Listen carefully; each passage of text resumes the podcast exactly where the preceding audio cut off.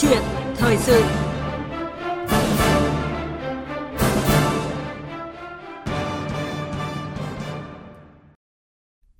Thưa quý vị và các bạn, cùng với những đạo luật luật với các nguyên tắc quy định chung mang tính bắt buộc được Quốc hội thông qua tại các kỳ họp à, thì trong cuộc sống hàng ngày, những nguyên tắc xử sự theo kiểu luật rừng vẫn phát triển một cách âm thầm. Và đang nói là nhiều người dân thì vẫn chấp nhận kiểu hành xử với những quy định kiểu luật rừng như vậy và à, trong không ít trường hợp thì có người đã lựa chọn luật rừng để giải quyết những mâu thuẫn trong cuộc sống hàng ngày. Vì sao luật rừng vẫn ngang nhiên tồn tại như vậy và cần phải làm gì để loại bỏ những nguyên tắc xử sự theo kiểu luật rừng ra khỏi cuộc sống? Đây là nội dung được bàn luận trong câu chuyện thời sự ngày hôm nay với sự tham gia của luật sư Nguyễn Danh Huế, công ty luật Hường Đông. Quý vị và các bạn có ý kiến tham gia chương trình thì à, có thể gọi điện cho chúng tôi theo số máy là 0243 934 1040. Còn bây giờ xin được nhường lời cho biên tập viên Phương Anh bắt đầu cuộc trao đổi với vị khách mời ạ. Vâng, cảm ơn anh Hùng Cường. À, vâng, trước hết thì à, cảm ơn luật sư Nguyễn Danh Huế, công ty à, luật Hường Đông đã tham gia câu chuyện thời sự với chúng tôi hôm nay. Vâng, à, cho tôi phép tôi được gửi lời kính chào đến quý thính giả của Đài Tiếng nói Việt Nam. Vâng, à, thưa luật sư Nguyễn Danh Huế, lâu nay chúng ta hay nói tới luật rừng ạ. Vậy thì à, xin hỏi luật sư có thể hiểu luật rừng là gì ạ? À, vâng, à, chúng ta có hiểu một cách rất là nôm na thế này. Luật. Dạ. rừng đó là những cái hành xử, những cái dạ. hành vi à, không tuân theo hoặc là làm trái với quy định pháp luật. Vâng.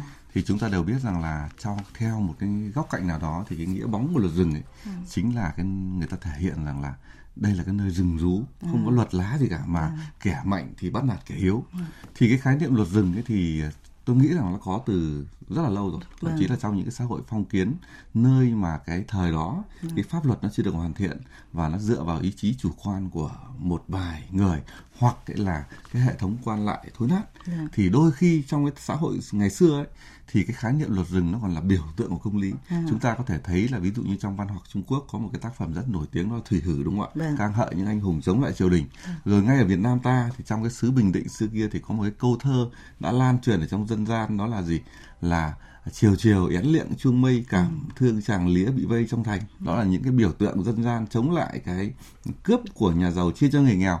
Nhưng mà trong cái xã hội ngày nay khi mà luật pháp đã hoàn thiện rồi thì cái khái niệm luật rừng là cái khái niệm có thể nói là không thể chấp nhận và chúng ta cần phải loại bỏ ra để vâng. xây dựng một xã hội văn minh.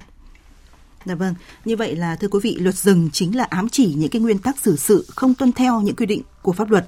Và trong cuộc sống hàng ngày thì cái việc mà dùng luật rừng để giải quyết mâu thuẫn xảy ra nhiều từ à, tranh chấp nhỏ rồi đến tranh chấp lớn, điển hình như là cái tình trạng mà dùng vũ lực để giải quyết mâu thuẫn sau va chạm giao thông, hay là những cái việc người dân lựa chọn thuê xã hội đen để đòi nợ mà không qua phương thức khởi kiện ở tòa án.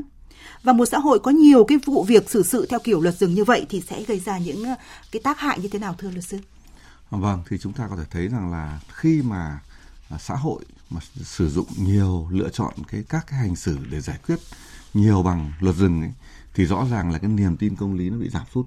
Cái hiệu quả của pháp luật nó không được à, cao thì nó dẫn đến những cái hệ, hệ lụy tôi nghĩ rằng rất là khủng khiếp. Vâng. à, thứ nhất là nó làm cho cái niềm tin vào công lý nó sụt giảm yeah. thì nó đồng nghĩa với niềm tin vào một cái thể chế nó sụt giảm. Và từ đó nó tạo ra một cái bất ổn. Bất ổn ở đây thì có thể nói là bất ổn về mặt là an ninh trật tự. Yeah. thì nó làm cho cái xã hội đảo lộn và khi mà một cái xã hội mà bất ổn về an ninh trật tự thì nó đồng nghĩa với việc là nó sẽ có nguy cơ bất ổn về kinh tế nó khó thu hút đầu tư nước ngoài. Ngoài ra cái việc mà hành xử bằng luật rừng ấy, thì nó thể hiện một cái xã hội là kém văn minh và nó sẽ làm cho cái đạo đức xã hội nó bị băng hoại. Và chung quy lại khi mà một cái xã hội mà nhiều người lựa chọn cái hành xử bằng luật rừng để giải quyết các cái vấn mâu thuẫn hay các cái vấn đề mình gặp phải thì nó sẽ làm cho cả kinh tế và văn hóa đều băng hoại và cái xã hội thì ngày càng kém văn minh và bị những cái thế giới, bị những cái quốc gia phát triển hay là quốc gia văn minh họ càng ngày càng bỏ xa và chúng ta dùng cái từ à, dễ hiểu nhất là đất nước thì càng ngày càng tụt hậu. Dạ vâng. À, đúng như luật sư vừa chia sẻ khi mà đề cập vấn đề là những cái tác hại gây ra bởi luật rừng. Và nếu một xã hội với những cái nguyên tắc xử sự theo kiểu luật rừng ngày một thịnh hành và mang tính phổ biến thì gây ra gây ra những cái tác hại vô cùng lớn. Và đáng tiếc là không chỉ với những người dân bình thường đâu mà ngay cả đối với những người am hiểu pháp luật và cũng nhiều khi cũng lựa chọn cái việc giải quyết mâu thuẫn bằng luật rừng. Ở đây chúng tôi có thể lấy một ví dụ như là để giải quyết cái việc tranh chấp nhà cửa giữa hai gia đình thì à, Phó Tránh án Tòa nhân dân quận 4 thành phố Hồ Chí Minh Nguyễn Hải Nam cùng với giảng viên, trường đào tạo bồi dưỡng nghiệp vụ kiểm sát tại thành phố Hồ Chí Minh Lâm Hoàng Tùng thì đã sử dụng tới luật rừng và sau đó thì cả hai đã bị đưa ra xét xử về tội xâm phạm chỗ ở của người khác. À, luật sư Nguyễn Danh Huế lý giải ra sao về điều này khi mà các quy định của pháp luật lại không được lựa chọn để giải quyết những mâu thuẫn trong cuộc sống như vậy ạ? À, vâng, ở trong cái câu chuyện này thì chúng ta thấy rằng là chính những người mà đang làm việc trong các cơ quan tư pháp à. hoặc là những người công chức viên chức hoặc là cán bộ giữ các cái chức vụ trong cơ quan nhà nước thì họ lại dùng luật rừng vâng. có nghĩa là chính bản thân họ là người thực thi pháp luật nhưng mà họ lại không còn tin vào pháp luật nữa à. đấy thì đây là một cái điều của tôi nghĩ là nó rất là đáng báo động à. bởi vì khi mà họ thực thi pháp luật mà họ không có niềm tin vào pháp luật thì họ không truyền tải được cái niềm tin ấy đấy cho người dân và thứ hai nữa họ không gương mẫu à. thì nó dẫn đến xã hội nó càng bất ổn thế thì câu chuyện ở đây ấy là à, nếu mà chúng ta nhìn ở cái góc độ khác đi một chút nữa thì rõ ràng là họ là những người mà thực thi pháp luật thì họ rất hiểu là pháp luật nó không hiệu quả. Đấy pháp luật nó không hiệu quả và họ tin rằng là nếu mà dùng theo con đường pháp luật thì cái việc của họ nó không giải quyết thế thì ở đây thì cái yếu tố thứ nhất là chính những người thực thi công vụ họ lại không tin vào pháp luật và nó tạo ra một cái lối hành xử và nó làm cho có thể làm một cái gương xấu cho xã hội. Vâng. Tất nhiên thì chúng ta đều nhìn thấy ở đây là các cái quy định của pháp luật vâng. nó thiếu hoàn thiện. Nhưng mà pháp luật đã thiếu hoàn thiện rồi đôi khi nó lại được thực thi không nghiêm và nó có thể nói là có tiêu cực. Vâng. Thậm chí là có lợi ích nhóm. Thì nó đây là một cái tổng hợp của nhiều các nguyên nhân dẫn đến và tôi cho rằng chính những cái vụ việc như thế này thì nó là một cái hồi chuông báo động vâng. cho chúng ta cả về tư cách đạo đức lối sống của những người thực thi công vụ thứ hai đó là cái sự thiếu hoàn thiện và bất cập của chính sách pháp luật. Dạ. và thứ ba nó là cái vấn đề là thực thi pháp luật còn nghiêm có thể nói là đánh chống bỏ rùi hay là thiếu gương mẫu vâng. từ những cái người mà đáng ra phải gương mẫu nhất. Vâng. À, Thưa luật sư, tại sao những cái nguyên tắc uh, xử sự theo kiểu luật rừng vẫn đã và đang tồn tại trong đời sống xã hội? À, bởi luật sư cũng đã vừa phân tích kỹ những cái mâu thuẫn với những cái nguyên nhân tại sao mà những cái người ngay cả những cái người mà am hiểu pháp luật họ vẫn cứ sử dụng âm thầm họ sử dụng những cái luật rừng để xử lý các cái mâu thuẫn trong xã hội như vậy. À, khi mà người ta chưa lựa chọn luật rừng ấy thì rõ ràng ở đây thì người ta cho rằng là cái hiệu quả của pháp luật nó của nhà nước ban hành nó không được hiệu quả à. và người ta tin rằng dùng luật rừng ấy, thì nó sẽ nhanh hơn vâng. và có thể cái luật rừng nhiều trường hợp nó được phát huy ở trên hiệu quả tốt hơn vâng. à, tôi nói ví dụ trong cái quá trình hành nghề luật sư thì chúng tôi thấy có nhiều cái vụ kiện vâng. Đấy, các cái chứng cứ nó hai năm rõ mười rồi vâng. nhưng mà cái người vay người ta không trả thậm chí là người ta tẩu tán tài sản đi người ta đứng tên nhờ người khác đứng tên nhờ anh chị em hay bố mẹ mình đứng tên và người ta không có ý định trả tiền vâng. thì trong trường hợp này người cho vay mà đi khởi kiện ra tòa án thì thứ nhất là cái thủ tục và tố tụng của chúng ta nó quá lâu vâng. một vụ án có thể kéo dài đến hàng năm ừ. sau đó thì kháng cáo nếu mà sơ thẩm mà không đồng ý thì lại kháng cáo lên phúc thẩm thì thậm chí là mất nửa năm đến một năm nữa ừ. thì đôi khi là được vạ ma sưng ừ. chưa kể bao nhiêu thời gian tốn kém công sức thì rõ ràng ở đây là cái hiệu quả của pháp luật nó không cao và người ta chọn một cái hình thức xã hội đen chúng ta rất là nhiều vụ báo chí đã nêu rồi ừ. thuê những người xã hội đen xăm trổ đầy mình đến nhà băng rôn biểu ngữ vâng. rồi dùng có thể đe dọa sử dụng vũ lực thì nhiều trường hợp người ta thấy hiệu quả hơn vâng. thì người ta người ta chọn đấy và thêm một cái nữa là cái thực thi của pháp luật chúng ta không nghiêm vâng. thậm chí là mình của tôi cũng có thể thẳng thắn là trong nhiều cơ quan tư pháp tòa án đấy chẳng hạn thì cái tiêu cực nó vẫn còn thế đôi khi là người dân người ta có những cái chính đáng người ta có những cái căn cứ pháp luật rất là vững chắc nhưng mà ra tòa người ta lại thua à. đấy thế thì người ta uh, chọn cái con đường rằng là sử dụng xã hội gọi là như chúng ta hay cái khái niệm đang rất là phổ biến bây giờ thôi lựa chọn là thuê anh em xã hội đến giải quyết vâng. đấy thì đôi khi nó hiệu quả hơn vâng. nhưng mà về mặt là lâu dài hay là về mặt tổng thể thì tôi nghĩ rằng cái này nó rất là nguy hại cho cái sự phát triển của một cái cộng đồng văn minh và một đất nước Dạ vâng. À, quý vị vừa nghe luật sư Nguyễn Danh Huế phân tích những cái nguyên những cái nguyên nhân tại sao mà phải à, đã đã và đang diễn ra những cái tồn tại trong việc mà sử dụng luật rừng để xử lý những cái mâu thuẫn trong xã hội. Và tôi nghĩ rằng là cùng với những nguyên nhân là do ý thức tuân thủ pháp luật của một bộ phận người dân còn chưa nghiêm thì luật rừng sở dĩ còn tồn tại là một phần cũng do là những cái đạo luật kém chất lượng gây những bất tiện cho người dân trong quá trình thực thi và buộc họ phải hành xử theo quyền luật rừng. Và thưa quý vị, trong phiên thảo luận về chương trình xây dựng luật pháp lệnh 2023 tại kỳ họp thứ ba Quốc hội khóa 15 đang diễn ra thì đại biểu Trương Trọng Nghĩa, đoàn đại biểu Quốc hội Thành phố Hồ Chí Minh cũng đã chỉ ra cái thực tế này. Và bây giờ thì à, chúng tôi xin mời luật sư Nguyễn Danh Huế cùng với quý vị và các bạn nghe ý kiến này. Có những đạo luật ra đời thuận tiện cho cơ quan quản lý nhà nước nhưng bất tiện cho người dân. có đạo luật bị rơi vào quên lãng hoặc chỉ vận hành như một loại chính sách hay là biện pháp hành chính, không phải là một đạo luật đúng nghĩa. Luật rừng là có hại, nhưng một rừng luật với hiệu quả chất lượng kém, chồng chéo, xung đột, gây ách tắc thì thiệt hại còn nhiều hơn. Vâng ạ, vừa rồi là ý kiến của đại biểu Trương Trọng Nghĩa, đoàn đại biểu Quốc hội Thành phố Hồ Chí Minh chỉ ra những cái thực tế của luật rừng. Vậy thì thưa luật sư Nguyễn Danh Huế, ông bình luận như thế nào về ý kiến vừa rồi của đại biểu Quốc hội Trương Trọng Nghĩa? À, vâng, à, tôi cá nhân rất là đồng tình với cái quan điểm mà rất là chia sẻ với quan điểm của đại biểu Quốc hội Trương Trọng Nghĩa. Vâng.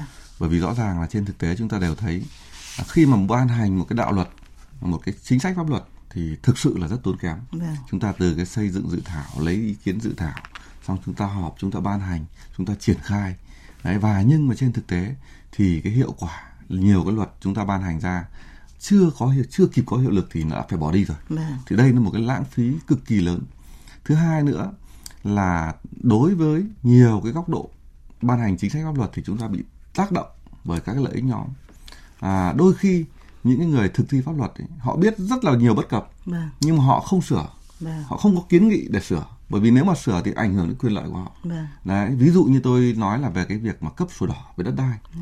đấy hay làm các cái thủ tục liên quan đến đất đai chúng ta nếu mà người đặt vị trí vào người dân mà chúng ta đi đến những cái trung tâm đăng ký đất đai chúng ta thấy rằng là những cái thủ tục hành chính nó vô cùng rườm rà và thực sự là nó rất quan liêu Được. Vâng. và với cái thời buổi công nghệ số phát triển như hiện nay internet như hiện nay thì chỉ cần một cái thay đổi nhỏ thôi thì người dân người ta đỡ khổ đi rất là nhiều nhưng mà bao nhiêu năm nay tôi thấy là cái việc thay đổi cải cách về mặt hành chính nó rất là kém. Dạ. thì tôi nghĩ rằng chắc chắn là nó phải có một cái lợi ích nhóm ở đây. Vâng. người ta không muốn thay đổi bởi vì thay đổi thì nó ảnh hưởng đến quyền lợi của người ta. Vâng. cái thủ tục hành chính nó càng dườm ra bao nhiêu thì người ta lại càng có cơ hội để người ta hành người dân bấy nhiêu. Vâng. và từ cái đấy thì người ta có được những cái thu được những cái lợi bất chính ừ.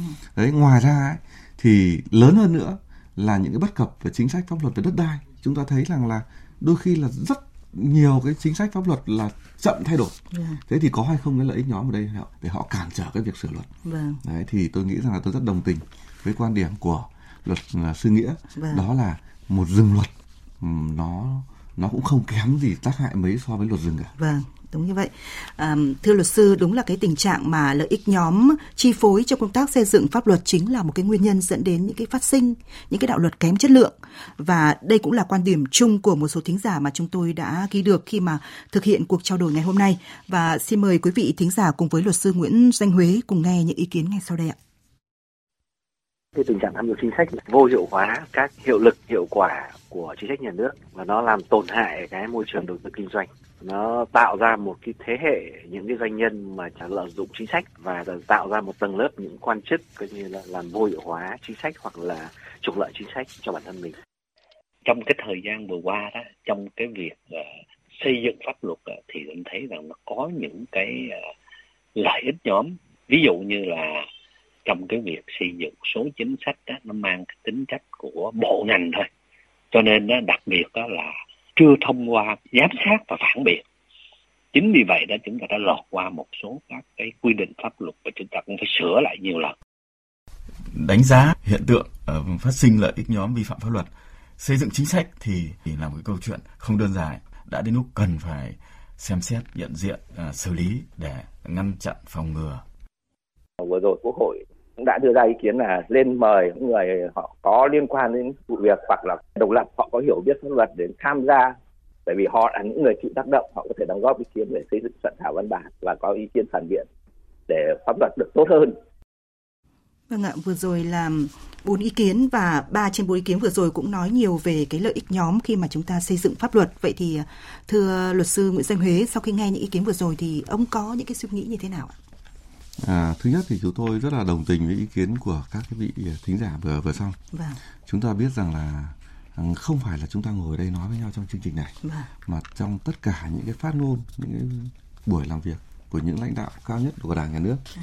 thì cái lợi ích nhóm nó đặt ra rất là lâu rồi và chúng ta cũng đang rất là quyết tâm để mà giải quyết cái vấn đề lợi ích nhóm. Vâng. Và đến nay thì cái hiệu quả nó cũng chưa được như mong muốn. À, nhưng mà lợi ích nhóm ấy trong rất nhiều lĩnh vực thì nó có nguy hại nhưng mà tôi nghĩ rằng lợi ích nhóm về chính sách đặc biệt là xây dựng pháp luật ấy, thì nó là một nguy hại vô cùng lớn đối với quốc gia đối với dân tộc bởi vì lợi ích nhóm trong ban hành chính sách ấy, thì nó chỉ cần một cái chính sách sai thôi. Vâng. thì có thể nó làm cản trở đất nước đến hàng hàng chục năm à. thậm chí là hàng trăm năm nó làm cho đất nước tụt hậu thế thì để mà cải thiện được cái lợi ích nhóm này thì rõ ràng là chúng ta có rất là nhiều các cái giải pháp đưa ra nhưng mà theo tôi thì à, đặc biệt là công tác xây dựng pháp luật hiện nay thì cái ngoài cái lợi ích nhóm thì cái chất lượng xây dựng luật nó còn rất kém của những người thực thi công vụ. Yeah. Dạ. Thế thì à, đây là một cái bài toán tôi nghĩ rằng nó rất là khó mà nó cần rất nhiều giải pháp mà chỉ một vài giải pháp thì nó rất là nó không đồng bộ yeah. Vâng. thì nó rất khó. Thì ví dụ như bây giờ chất lượng của cán bộ công chức nhà nước có thể nói là nhiều nơi rất là kém tình trạng con ông cháu cha ừ. không có trình độ nhưng vẫn có thể được đặt vào những cái vị trí quá cái sức của họ Đúng. thứ hai nữa rằng là ngay cả đại biểu quốc hội mấy hôm nay chúng ta thấy rằng là nhiều cái phát biểu ừ. khiến cho những người dân rất là bức xúc ừ. thế thì rõ ràng là chất lượng của đại biểu quốc hội mà không cao ừ. thì cũng không thể nói là sẽ có ban hành được những cái đạo luật ừ. nó có chất lượng bên cạnh đó thì tôi nghĩ rằng là quốc hội cũng nên đi theo cái hướng rằng là chúng ta sẽ à, chuyên trách hóa các đại biểu quốc hội tăng cái tỷ lệ chuyên trách lên ừ. thì để cho những cái đại biểu quốc hội họ à, chuyên tâm ừ. và họ xây dựng pháp luật ừ. và à, bởi vì bây giờ đại biểu quốc hội nhiều đại biểu thì đang kiêm nhiệm vâng. thì muốn xây dựng pháp luật thì cũng khó dành tuyên tâm thời gian cũng khó ừ. đấy cái thứ ba nữa rằng là chúng ta phải tăng cường cái à, chịu trách nhiệm của người đứng đầu dạ. rồi khi ban hành ra một cái đạo luật sai rồi chẳng ai làm sao cả à. đấy trong khi người dân rồi ngân sách nhà nước thì phải gánh chịu những cái hậu quả rất là khủng khiếp yeah. Dạ. nhưng mà những người mà ban hành cái chính sách sai thì họ về hưu họ ung dung họ hưởng cái cuộc sống rất là an nhàn và đẩy cái khó cho dân yeah. Dạ. một cái nữa thì tôi nghĩ rằng là phải huy động cái trí tuệ của nhân dân làm sao cho phát huy được cái vai trò của nhân dân trong cái việc xây dựng pháp luật yeah. và giám sát thực thi pháp luật bởi vì bây giờ nếu mà pháp luật mà thực thi không nghiêm nhưng mà người dân lại cứ đứng ở bên ngoài họ không được tham gia vào thì ừ. nó rất khó để mà phát huy được cái hiệu quả đấy và trên hết thì chúng ta cùng phải hướng đến cái việc rằng là loại bỏ cái luật rừng như cái đề tài cái chương trình ngày hôm nay vâng. xã hội mà càng dùng nhiều luật rừng thì cái cái cái niềm tin vào công lý cái pháp luật trên vâng. thực tế nó kém hiệu quả vâng. đấy À, thưa luật sư khi mà nghe những ý kiến của bốn vị thính giả vừa rồi thì tôi cũng thấy là có không ít những cái đạo luật được ban hành thiên về có lợi cho cơ quan quản lý và đẩy bất lợi về phía người dân. À, như một vài ý kiến vừa rồi luật sư cũng có chia sẻ. Thế nhưng mà tuy rằng pháp luật cũng là cái phương tiện để nhà nước quản lý xã hội nhưng mà cũng nên nhìn nhận cho đúng tránh việc đẩy quá nhiều bất lợi về phía người dân và buộc họ phải áp dụng những luật rừng để giải quyết những mâu thuẫn mâu thuẫn của mình.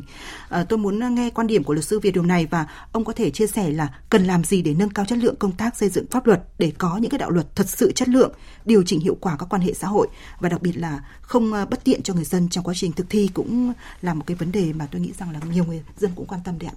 À, rõ ràng là với cái những cái tình trạng luật rừng đang có xu hướng gia tăng như hiện nay à. thì nó thể hiện rất rõ cái việc là pháp luật đang thiếu hiệu quả. À và pháp luật đang thiếu hiệu quả ở đây thì người dân người ta nhìn thấy rõ nhất. Vâng. đấy.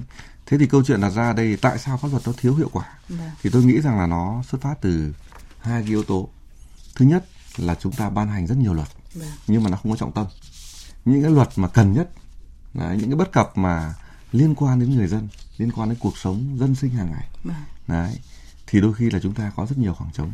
Tôi nói ví dụ như này cách đây khoảng hai ba năm thì chúng ta thấy một cái vụ rất là nổi tiếng là một cái anh thanh niên gọi là cưỡng hôn một cô gái ở trong thang máy. À. Thế khi đó cả xã hội mới giật mình là ồ tại sao bị hành vi nó rất là là vô văn hóa như thế. Nó xúc phạm danh dự nhân phẩm người khác như thế mà chỉ bị xử phạt 200 nghìn. À. Bởi vì chúng ta thiếu cái hành lang pháp lý. À. Thế nhưng mà đến thời điểm này sau hơn 3 năm nếu mà có một cái sự việc cái tương tự xảy ra lại có một cái anh chàng thanh niên cưỡng hôn một cô gái vâng. ở trong thang máy thì chúng ta vẫn chỉ có áp dụng được cái mức phạt 200 nghìn thôi. Vâng. Bởi vì luật chúng ta rất là chậm thay đổi. Vâng. Mà những cái vấn đề đấy nó gây bức xúc cho xã hội một cách khủng khiếp. Nhưng mà chúng ta gần như cái trách nhiệm nó không biết thuộc về ai. Vâng. Thực ra là bây giờ không biết là là ai sẽ là người sửa những quy định này. Thế thì đây là cái vấn đề mà dân mà dư luận rất là quan tâm. Nó liên quan đến cái cuộc sống bảo vệ cái tính mạng, bảo vệ danh dự, nhân phẩm của con người hàng ngày. Nhưng mà dường như nó rất chậm thay đổi. Ừ. Thế thì theo tôi cái thứ nhất là chúng ta phải lựa chọn những cái mục tiêu ưu tiên trong xây dựng pháp luật vâng. những cái luật gì cần chúng ta phải làm trước vâng. còn những cái luật mà nó chưa cần thiết thực sự thì chúng ta phải xếp thứ tự ưu tiên sau vâng. đấy thứ hai nữa là trên thực tế thì chúng ta cái lợi ích nhóm tôi đã nói rồi cần phải loại bỏ lợi ích nhóm ra à. nhưng mà cái thêm một cái nữa là bên cạnh cái cái pháp luật nó thực thi không nghiêm thì uh, nó nó cái hệ thống pháp luật nó chưa hoàn thiện. Thì cái thực thi pháp luật là không nghiêm thì chúng ta cần phải lưu ý cái việc này. Bởi vì pháp luật của chúng ta nói thế thôi. Chúng ta cũng có thể học hỏi tiếp thu được rất nhiều những cái kinh nghiệm từ những cái bộ luật của nước ngoài. Nên là gọi là nó thiếu nó yếu nhưng mà nó không đến mức yếu quá. Vâng. nhiều lĩnh vực nó tương đối hoàn thiện nhưng mà thực thi pháp luật trên thực tế nó không nghiêm. Chả có ai giám sát những cái người thực thi pháp luật cả Vâng. nên là đôi khi nó dẫn đến lạm quyền Vâng. nó dẫn cái việc là người dân người ta mất niềm tin Vâng. thì theo tôi song song chúng ta phải làm hai thứ thứ nhất là hoàn thiện hệ thống pháp luật Vâng. và thứ hai là chúng ta phải giám sát cái việc thực thi pháp luật phải thật nghiêm tránh cái tình trạng tiêu cực như hiện nay Dạ vâng. Xin được à, cảm ơn luật sư. À, thưa quý vị, thưa các bạn, qua cuộc trao đổi vừa rồi với luật sư Nguyễn Danh Huế thì cũng cho thấy là những cái tác hại khôn lường của việc hành xử theo kiểu luật rừng và để những cái hành xử như vậy dần dần bị loại bỏ thì điều cốt yếu là chúng ta vẫn phải nâng cao chất lượng công tác xây dựng pháp luật, đảm bảo các đạo luật khi được Quốc hội thông qua và đi vào cuộc sống thì à, sẽ có tính khả thi cao và phát huy hiệu quả. À, chúng tôi xin được kết thúc câu chuyện thời sự ngày hôm nay tại đây và xin được à, cảm ơn luật sư Nguyễn Doanh Huế, công ty luật Hường Đông đã tham gia chương trình và cảm ơn quý vị và các bạn đã chú ý lắng nghe.